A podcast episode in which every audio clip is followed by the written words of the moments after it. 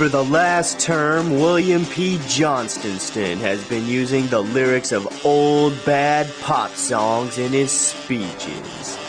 I believe that children are the future. It's going to be a bright, bright, bright, sunshiny day. Stop. Collaborate and listen. What a loser. These songs are songs that the public has long wanted to forget. If elected, I promise I'll never use lyrics to any song in any of my speeches, even if it's a song written by Bruce Springsteen. Pat McPatrick. Isn't it about time a winner won an election?